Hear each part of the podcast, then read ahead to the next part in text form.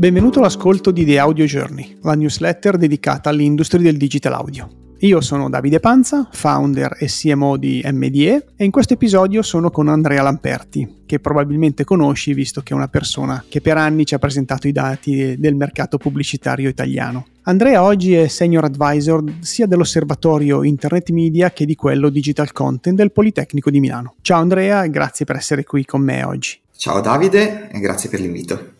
Oggi parleremo di una piccola porzione di quello che mm, osservate voi agli osservatori, no? Quindi parliamo di digital audio, ovviamente. Tu hai un doppio ruolo di senior advisor, come dicevo prima, sia per le ricerche internet media che per quelle digital content. Questa doppia veste che hai, diciamo, fa scopa un po' col mondo dell'audio e in particolare con i podcast, perché sono ovviamente un contenuto, quindi vanno creati, ma sono anche il posto dove si possono inserire campagne campagne pubblicitarie e quindi l'advertising. È una doppia valenza, no? Come vedi tu lo stato di salute di questo comparto e di questi due ambiti in particolare del digital audio oggi? Eh, beh, mm, questa è, è, la domanda, nel senso che eh, spesso nei, negli incontri che, che, facciamo al Politecnico eh, tendiamo poi magari a dare delle sintesi che vedono eh, questo settore eh, un po', un, po', tutto unito, ma invece è, è, giusto suddividere il tema dei contenuti, il tema dell'advertising. il tema dei contenuti, in questo caso dei podcast, la salute, la loro salute è molto buona, ci sono numeri di ascoltatori mensili in continua crescita, siamo arrivati a, a 15 milioni eh, in Italia c'è una fruizione da parte degli utenti anch'essa in crescita in termini di, di frequenza, eh, vengono sempre di più ascoltati eh, in termini circa di eh, il 25% di ascolto settimanalmente, almeno, almeno, un podcast. E poi eh, i contenuti, eh, oramai i podcast sono sempre più sia di svago sia di approfondimento, quindi in qualche modo cercano di intercettare le, le esigenze diverse dei consumatori in ogni momento, sia serio che più di appunto di, di svago, di entertainment. Eh, questo si lega alla raccolta pubblicitaria, che è una salute, diciamo così, eh, buona ma non così buona magari come quella dei podcast. Eh, c'è molto fermento, eh, la crescita dell'advertising nel formato audio è, è, importante, ormai sono anni che la monitoriamo e cresce del 30-40% circa all'anno, quindi sono percentuali molto importanti eh, sul mercato della, della, pubblicità in generale e anche su quella digitale. Eh, non è ancora, non si è ancora sviluppata una massa critica di investimenti, però è importante. Oggi eh, questo mercato vale circa 35 milioni quando eh, Davide tu lo sai benissimo il mercato dell'internet advertising veleggia verso i, i, 5 miliardi di raccolta in Italia. Siamo ancora un pochettino sotto ma insomma sta crescendo in questa direzione. Però ci sono tante dinamiche interessanti che rendono lo stato di salute dell'advertising comunque positivo. La crescita del, del programmatic advertising che ha dato ampia, ampio spazio, ampio, diciamo così, ampio, ampia forza alla crescita della, della, digital advertising in generale e quindi anche lo darà al mondo dell'audio, cresce l'inventory, ovviamente crescendo il numero di podcast, quindi anche la, la possibilità di inserire pubblicità e crescono diverse, ehm, diciamo così, eh, diversi servizi, diverse possibilità per gli investitori di andare a scegliere il proprio targeting, eh, scegliere i contenuti su cui essere presenti, raggiungere anche target che magari su altri canali non ci sono, come quello giovanile, che è invece eh, onnivoro di media, in particolare di media digitali, in particolare di contenuti audio. Quindi direi, ecco, nonostante una massa critica magari non ancora sviluppata, ci sono tanti fenomeni che ci fanno dire che lo stato di salute dell'advertising è comunque positivo. Sì, eh, esatto, no? i numeri sai che li, li condivido, quindi li sapevo, son, sono d'accordo con te, soprattutto per i 15 milioni, quindi abbiamo una buona offerta, una buona audience, ok? In termini pubblicitari voi la definite, no, la definiamo rich, no? Ci sono tante persone che ascoltano. Ovviamente se ascoltano, ascoltano tanta produzione, quindi c'è tanta offerta di questi contenuti, che però è, viene pagata, tra virgolette, solo 35 milioni eh, come hai detto tu, eh, specifico che in quei 35 milioni è del digital audio nel suo complesso, eh? quindi poi bisogna sgrammare tanto per arrivare poi a quello che entra nelle tasche del podcast. Qui c'è un disallineamento importante dal, mio, dal, nostro punto di vista, anche di quelli che producono podcast. No? Abbiamo una ampia offerta e quindi ci sono degli investimenti che vengono fatti soprattutto dagli editori, ma anche dai singoli podcaster che investono nella creazione del contenuto che però la domanda non coglie, quindi c'è un disallineamento. Questo crea uno stress nei modelli di business o nelle tasche delle concessionarie o degli editori, diciamo se stiamo a un livello un po' alto. Secondo te si arriverà ad avere un balance di questi due? Può essere ripianato? Ci vorrà del tempo? Com'è un po' la dinamica? Eh, eh guarda Davide, eh, questo disallineamento tra eh, l'investimento nei, nei, in un canale eh, media e il tempo speso, alla fine di quello stiamo parlando, dei consumatori, è un qualcosa che abbiamo sempre visto nei periodi di transizione importanti nella fruizione dei media da parte dei consumatori. Eh, seguo il mercato della, della dei, dei media digitali ormai da, da, una decina d'anni e ho vissuto tutti gli anni del mobile possibili, ogni anno era un anno del mobile. E, e, e questo disallineamento eh, era già presente anche sullo smartphone, che oggi mi viene da dire è, è ormai una nostra prosecuzione naturale del braccio, no? quindi fa parte di noi. Esatto, e non ci chiediamo più se, se, una cosa deve essere mobile o non deve essere mobile. Ecco, e, e anche su mobile appunto eh, nei, nei, nei primi anni, ma già quando il mobile era affermato, si vedeva questo disallineamento tra il tempo che eh, gli utenti spendevano su questo device, importantissimo, e gli investimenti che invece ancora facevano fatica in termini pubblicitari, eh, in termini anche se vogliamo di eh, miglioramento di quella che poteva essere una user experience su quel canale. Ecco, oggi gli, investimenti sono arrivati su, su, mobile, appunto, come dicevo, nessuno più si chiede se una cosa deve essere o non deve essere mobile. E quindi la storia che spesso è ciclica e ci insegna molte cose, basta, basta saperla vedere, ci dice che questo disallineamento verrà colmato. Eh, la, la, domanda, secondo me, è con che velocità. Eh, è un sistema che si è messo in moto, lo, lo dicevo prima, uh, in termini di numeri, in termini di crescita di contenuti, di inventory a disposizione, anche di device che abilitano, uh, diciamo così, il mondo dell'audio in contesti dove prima era meno diffuso. Pensiamo agli smart speaker nelle case degli italiani in primis e del mondo in generale. Eh, il rischio che vedo, se devo dare, diciamo così, una, una lettura anche, diciamo così, cautelativa, mettiamola così, eh, è che qualcosa possa esplodere prima, nel senso che in un mercato in cui ovviamente ogni giorno c'è un'invenzione che distrugge quella precedente, eh, nel mondo della, della, comunicazione, del digital marketing, eh, su, su, ballano su, sul, tavolo diversi grandi paroloni, no? penso vagamente a tutto il tema del metaverso, delle realtà immersive, che ovviamente hanno ad oggi tempi di, eh, diciamo così, consumerizzazione ancora importanti, non si vede ancora esattamente qualcosa di, di tangibile eh, a breve, ma chi può dirlo? Eh, ecco, anche qui leggiamo invece la cosa positiva nella cosa negativa, eh, anche nel metaverso l'audio ha un ruolo importante, ovviamente essendo realtà immersive a, a, tutto tondo, anche l'audio, anche il voice avrà una sua componente e quindi sarà anche lì una partita da giocare. Eh, questo è un po' quello che vedo.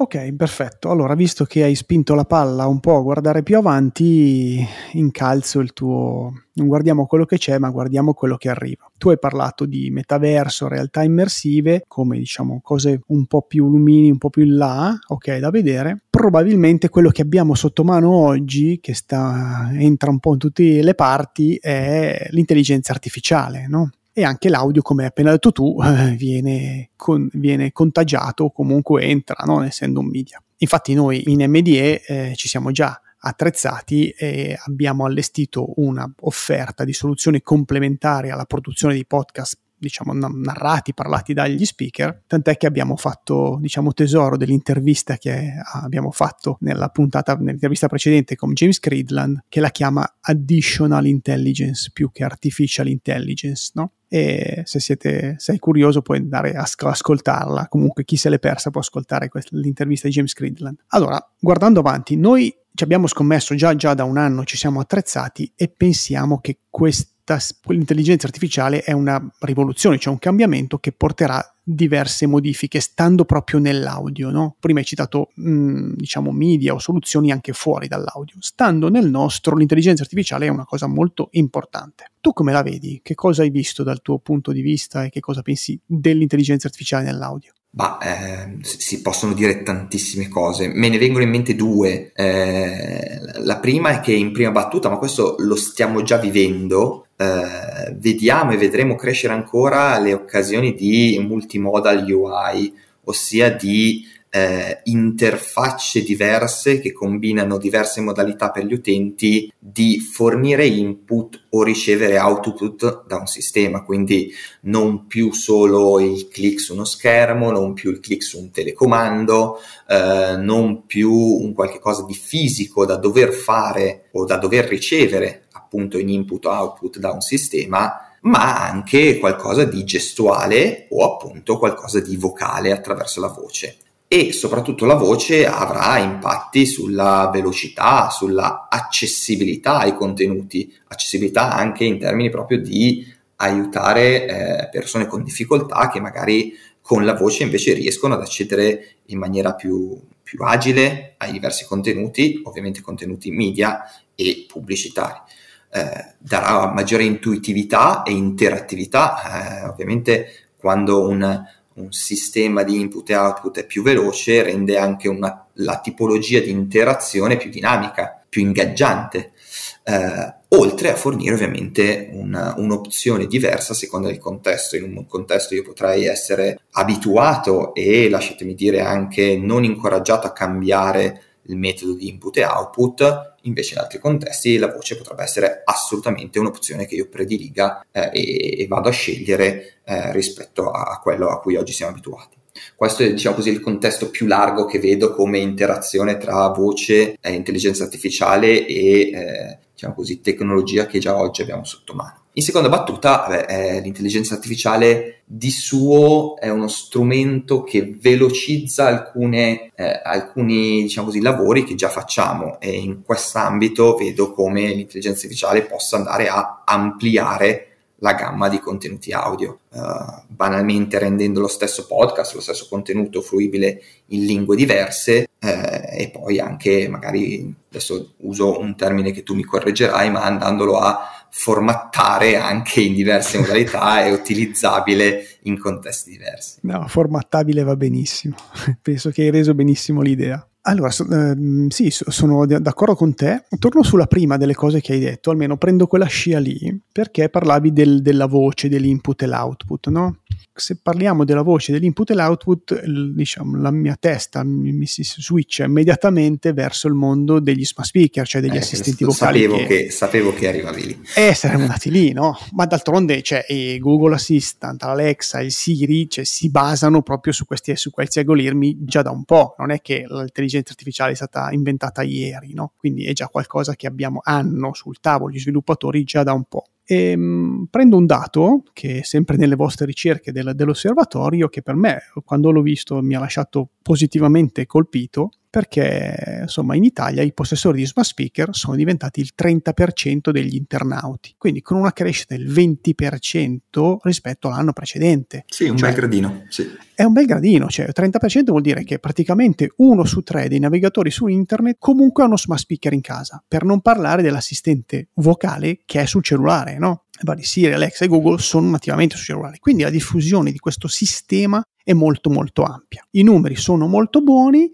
anche qui la, la domanda forse è quella, quella, di prima sulla differenza. Qua abbiamo un potenziale inespresso, c'è qualcosa in giro di molto potente ma che non ha ancora spiegato le ali, no? Sì, sì, sono, sono, assolutamente d'accordo e l'ho anche sempre sostenuto in tempi, diciamo così, ancora non sospetti e penso che tu sei, mi sei stato anche testimone in diverse mie Confermo. uscite. Eh, qui, qui, c'è una, una, quella che chiamo io prateria, no? eh, rispetto soprattutto al mondo dei brand, al mondo delle ricerche, ovviamente tramite voce, al mondo dell'advertising. C'è stata una prima rivoluzione che è quella che, che hai descritto tu e che noi abbiamo misurato nella diffusione di questi device, che ha portato in contesti in cui la voce non si utilizzava questi strumenti a comando vocale, che era inusuale fino, fino a qualche anno fa. Ora serve una sorta di secondo step, una seconda rivoluzione, forse rivoluzione eccessiva, però insomma per far capire eh, il cambiamento spesso utilizziamo questa parola,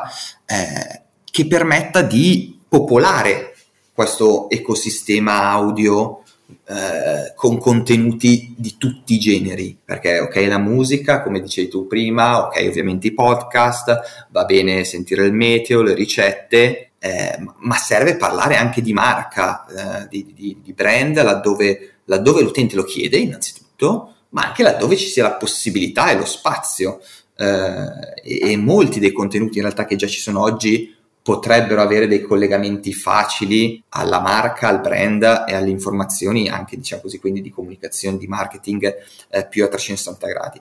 E rendere in qualche modo anche la voce uno strumento di marketing eh, non solo di branding, non solo di posizionamento, ma proprio anche di engagement, di ingaggio. Abbiamo visto come la voce, essendo più veloce, più rapida, più immediata, eh, ha delle caratteristiche tali per cui l'ingaggio potrebbe essere eh, più forte. E, e, poi anche di conversion, eh, abilitare in qualche modo un'azione a comando vocale da parte dell'utente. Sì, infatti. Mh mm, hai parlato molto cioè, del, del, contenuto da mettere su questi smart speaker, no? quindi interazione con i brand, strumenti di marketing, conversion. Entriamo un po' sfumato nel mondo poi magari del, dell'advertising, no?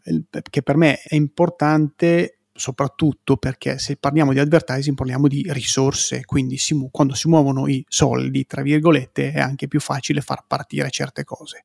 Come, come, dicevi tu, sono d'accordo, il voice, eh, quindi il sistema vocale, permette la bidirezionalità, no? quindi lo smart speaker per me è molto potente perché permette di ricevere un, un comando, no? come hai detto tu. È come se fosse il click del digital, no? Io glielo dico a voce. Cavolo, è una bella risorsa poter dare un comando perché televisione, radio, l'audio in genere o la stampa non, non hanno il comando. No? Oggi come oggi, grazie al Covid, sicuramente quello che abbiamo visto è un utilizzo dei QR code per fare in modo che l'utente abbia la conversion che citavi tu prima, no? Quindi se io una, uso QR code può interagire o con un contenuto o con una pubblicità.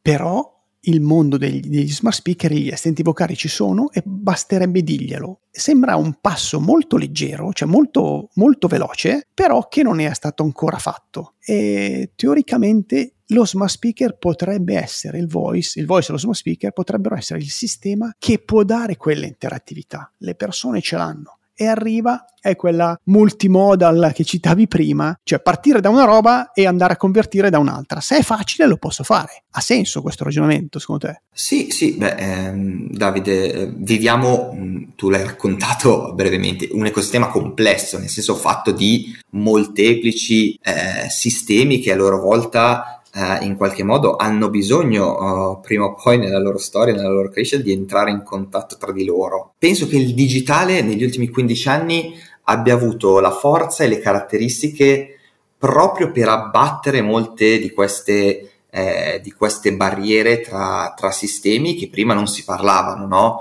Adesso provando a entrare proprio nel, nel, nel mondo della comunicazione, eh, difficilmente stampa e televisione avevano una necessità di collegarsi direttamente no? fino a, a, a 15-20 anni fa, cosa che invece poi il digitale in qualche modo ha, ha reso possibile. Eh, in ambito audio eh, questo porterà per forza alla nascita di servizi, eh, alcuni che sono già nati e li conosciamo bene, oserei dire, eh, che, che faranno interagire mezzi diversi con fonti diverse eh, e come dicevi tu restituendo output diversi a fronte di, di sollecitazioni diverse.